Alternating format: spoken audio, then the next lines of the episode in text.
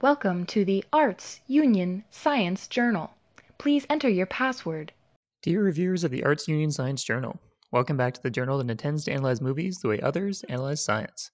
Today, we march diligently forward into the next episode of our new special issue series, in which we take the tenets of iterative refinement in science and apply them to our experiences of repeatedly watching the movies we've known since childhood.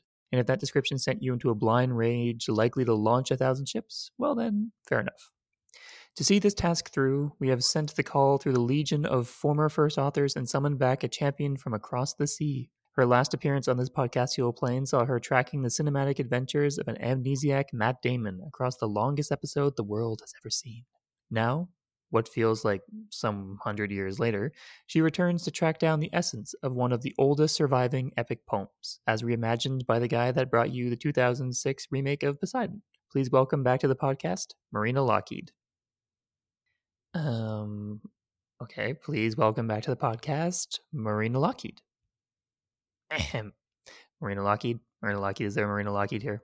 I know the Troy can have this effect on many champions, but I didn't. Uh, oh, oh, I am now receiving a message from the front. Apparently, Marina is not with the army, and some hapless child has been sent off to find her. Well, considering she's in Paris somewhere, this could take a while.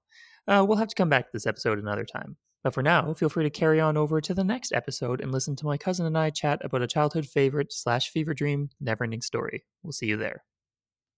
Your session with the Arts Union Science Journal has expired. Please try again later.